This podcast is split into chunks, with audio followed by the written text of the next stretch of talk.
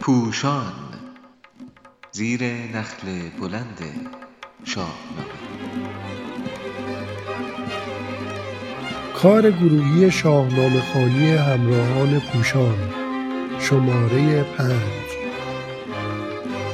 بخش دوم از درس نام نوشتن زال به نزدیک سام. با صدای دبیران پوشان مرزیه اوجی عبدالله رضایی.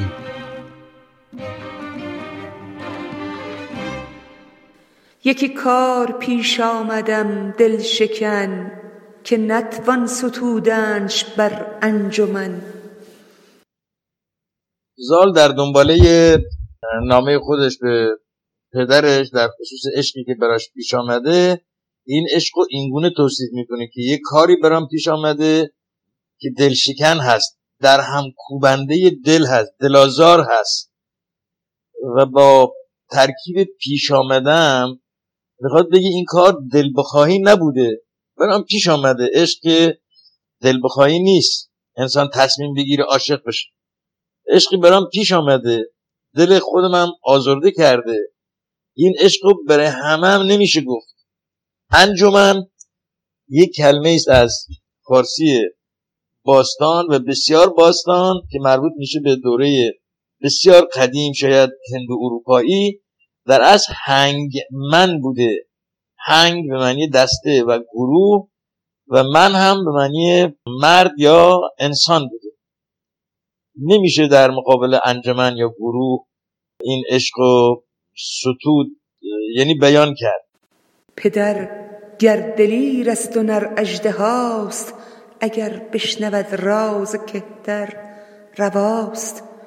اگه درسته تو هم دلیر هستی هم شجاع و قهرمان و مثل اجده های نر برجسته و قهرمان هستی قدرتمند هستی. اما اگه راز عشق کوچکتر از خودت یعنی زال رو هم بشنوی شایسته هست سزاوار هست اشکالی ایجاد نمی‌کنه. من از دخت محراب گریان شدم چو بر آتش تیز بریان شدم. آتش تیز عشق سرکش رودابه را داره توصیف می‌کنه که دلم را کباب کرده و من عشق رودابه دخت مهراب گریانم کرده یعنی مرا به زاری انداخته. دخت شکل دیگری از دختر یا دختر یا شکل محلیتر دادر یا داهتر که باز این کلمه سابقه هندو اروپایی داره. برای که در انگلیسی هم داتر این لا به معنی عروس هست و داتر معنای دختر میده. جالب اینه که داتر انگلیسی هم اچ که معنای ه داتر میده هست. منتها تلفظ نمیشه. داتر می‌خونن. یعنی داتر میمیسن داتر می‌خونن. ه و خ هم که تقریبا یک حرف هستن. و مثلا رست تخم یا رست تهم ه و خ هم قریب المخرج هم در اصل یک حرف به شمار می‌رفتن. ستاره شب تیره یار من است. من آنم که دریا کنار من است. باید اینو جوری خون که حسر را برسونه ستاره شب تیره یار من. نه, نه چیزی دیگه. کسی یار من نیست. مثلا همسری من ندارم. معنای ابهامیش می‌تونه اینم باشه.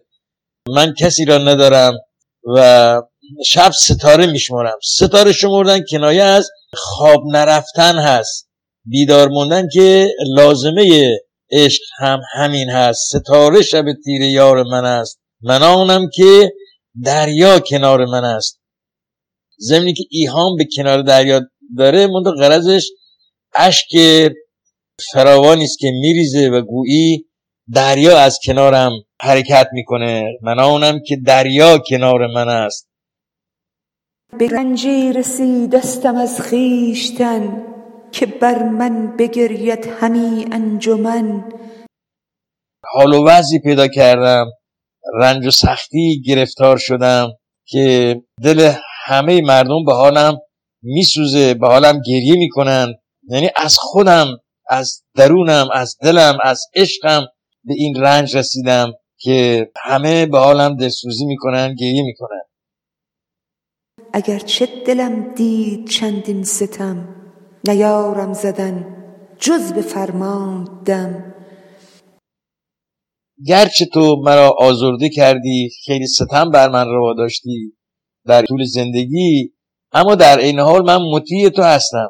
جز به فرمان تو دم نمی‌زنم یعنی حرف و اعتراضی نسبت به دستورات تو ندارم. چه فرماید اکنون جهان پهلوان؟ گشایم از این رنج و سختی روان. حالا این جان پهلوان که سام باشه چه دستوری میده تو این بنبستی که من گرفتار شدم؟ دستورت چی هست؟ گشایم از این رنج و سختی روان. دو تا معنا می‌تونه برش مترتب باشه. یکی اینکه آیا اجازه میدی من این رنج و سختی های درونی خودم را برای تو بیان کنم؟ معنی دیگرش این میشه که به نظر می‌رسه همین معنی دوم سعی تر باشه. آیا تو برای من کاری می‌کنی که باعث آسودگی جان و روانم بشه؟ رنج و سختی های روان را برام گره گشایی می‌کنی؟ مشکلم را حل می‌کنی؟ بد شنید چه معبد بگفت که گوهر گشاده کنید از نهفت. سپهبد قرار همین سام پدرش هست. دوباره بازگشت می‌کنه به اوایل کارش که از پیش سیمور به خانه پدر آمده و موبد رهبر دینی چیزهایی را دستور داده یکیشم الان داره یادآوری می‌کنه. میگه تو که سپهبد و پدر من هستی سام هستی شنیدی دستورات موبد را؟ اکنون بایستی به دستورات موبد عمل کنیم حالا موبد چی گفته؟ باید که گوهر گشاده کنید از نهفت.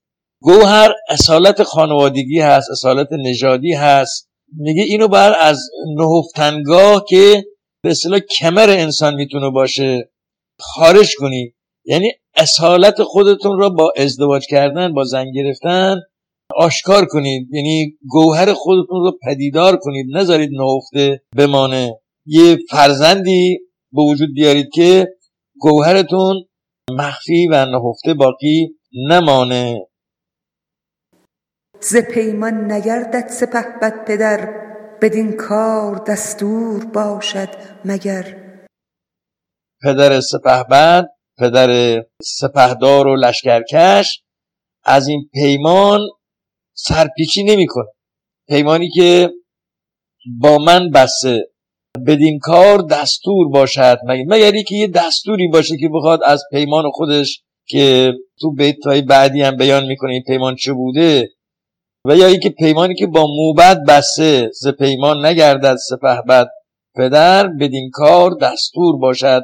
مگر مگر اینکه دستوری بهش برسه مثلا منوچر منوچر شاه با این ازدواج مخالفت کنه. وگرنه پدر از پیمان خودش منحرف نمیشه یا منصرف نمیشه.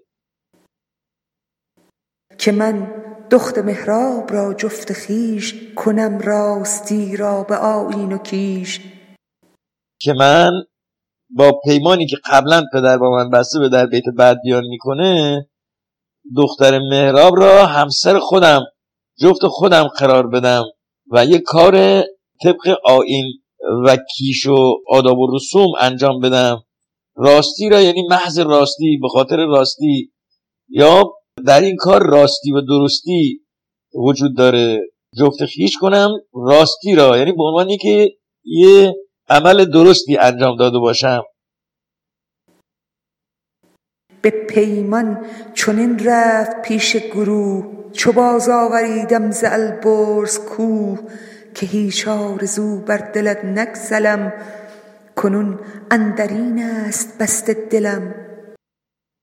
پیمان این بوده پیمانی که تو ابیات قبل گفتیم این بوده که وقتی مرا از البرز کو از لانه سیمور به پیش مردمان آورد این چنین پیمان بست که هیچ آرزو بر دلت نکسلم. کنون اندرین است بسته دلم. اون پیمانی که با من بسته این بودی که همه آرزوهاتو برآورده کنم آرزوهای دلتو گسسته و پریشان نکنم. اکنون من دلم به این بسته شده دل بسته شدم به عشق رودابه. کنون اندرین است بسته دلم.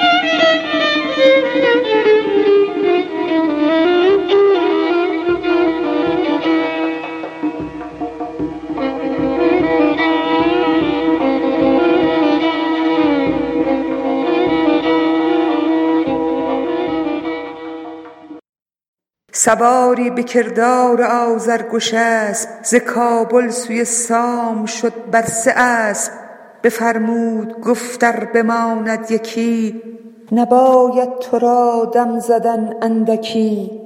به دیگر سبک اندر آی و برو. بدین سان همی تاز تا پیش گو. اون مطالبی که بالاتر عرض شد محتوای نامه بود. حالا اومده این نامه را باید یه نامه بر ببره یه سواری را انتخاب کرده به کردار آزرگوش است. آزرگوش است خب یکی از آتشکده های قدیم بوده و آتش و باد و اینجور موارد حکایت از سرعت دارن. به کردار آزرگوش است یعنی خیلی سریع مثل آتش حرکت کننده. ز کابل سوی سام شد بر از کابل حرکت کرد به سوی سام در حالی که یه اسب سوار بود دو اسب هم یدک می‌کشید. یعنی سه اسب همراه داشت. بفرمود گفت ار بماند یکی نباید تو را دم زدن اندکی. بهش دستور داد گفت اگه یکی از اسب ها باز بمانه از حرکت خب اسب وقتی کسی سوارش باشه خسته بیشتر میشه تا اسبی که کسی سوارش نیست اسب یدک. میگه اگه یکی از اسبها مشکل پیدا کرد تو نباید یه لحظه هم دم بزنی یعنی متوقف بشی. باید بلا فاصله به دیگر سبک اندرای و برو. به دینسان همین تاست تا پیش گو. اگه یکیش ماند سوار یه اسب دیگه بشو و ادامه بده. به همین سرعت به هم به دینسان یعنی با همین سرعت که بیان شد به تاز تا پیش گو پیش پهلوان که سام هست.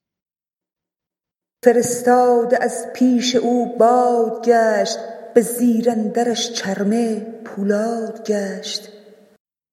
یعنی اون پیک و قاصدش از پیش زال مثل باد حرکت کرد و چرم اسب سفید هست. به زیرندرش چرمه پولاد گشت. پولاد گشت یعنی خیلی استوار و مستحکم. به سرعت خودش حرکت خودش ادامه داد. چون از دیکی گرگ ساران رسید یکا یک ز دورش بد بدید. وقتی که به شهر گرگساران رسید که اون حدود سام هم در اونجا بود یکا یک یعنی فورا از دور بد اون پیک و قاصد زال را می‌بینه. همی گشت گرد یکی کوه سار چمانند یوز و رمند شکار. این بیت می‌تونه هم به پیک مربوط بشه هم به سام مربوط بشه. ولی من ترجیح میدم که سام گرد کوساری میگشته و مثل دوم می‌تونه به دو شکل قابل تعبیر باشه. یکی اینکه سام گرد کوسار دور می‌زده یوز پلنگ ها رو که برای شکار کردن همراه داشته با روش خاصی به فعالیت و حرکت وامی داشته که برای شکار کنن. و حیواناتی که قابلیت شکار شدن داشتن در مقابل یوزها فرار می‌کردن. این یه تعبیر. یه تعبیر دیگه این که سام گرد کوسار حرکت می‌کرد. توی اون کوسار یوزها در حال حرکت بودن. همواره حرکت می‌کردن. طبقی سامان و روش خاصی حرکت می‌کردن.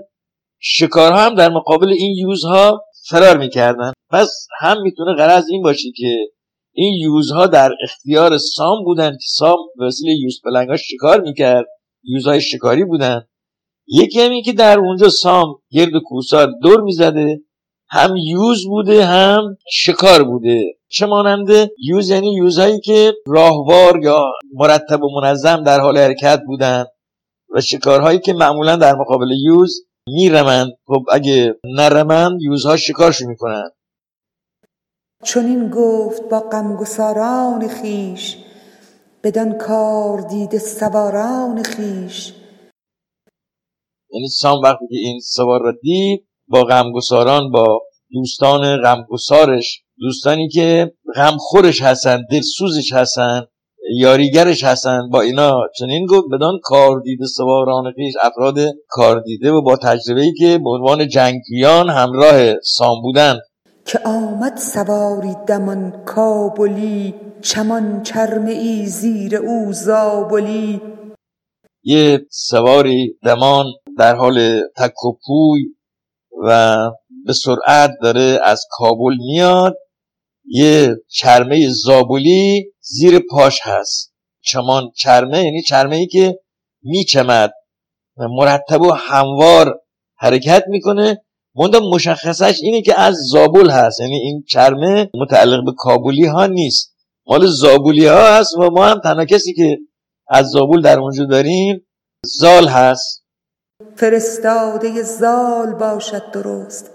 از او آگهی جست باید نخست.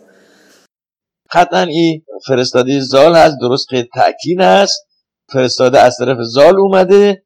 اول بایستی اطلاعاتی از او بپرسیم سوال کنیم. ز دستان و ایران و از شهریار همی کرد باید سخن خواستار. باید در مورد دستان که زال باشه و ایران و از شهریار درباره او سخنهایی ازش بپرسیم. همین کرد باید سخن خواستار خواستار سخن گفتن او باشیم که چه در مورد اینا می‌دونه.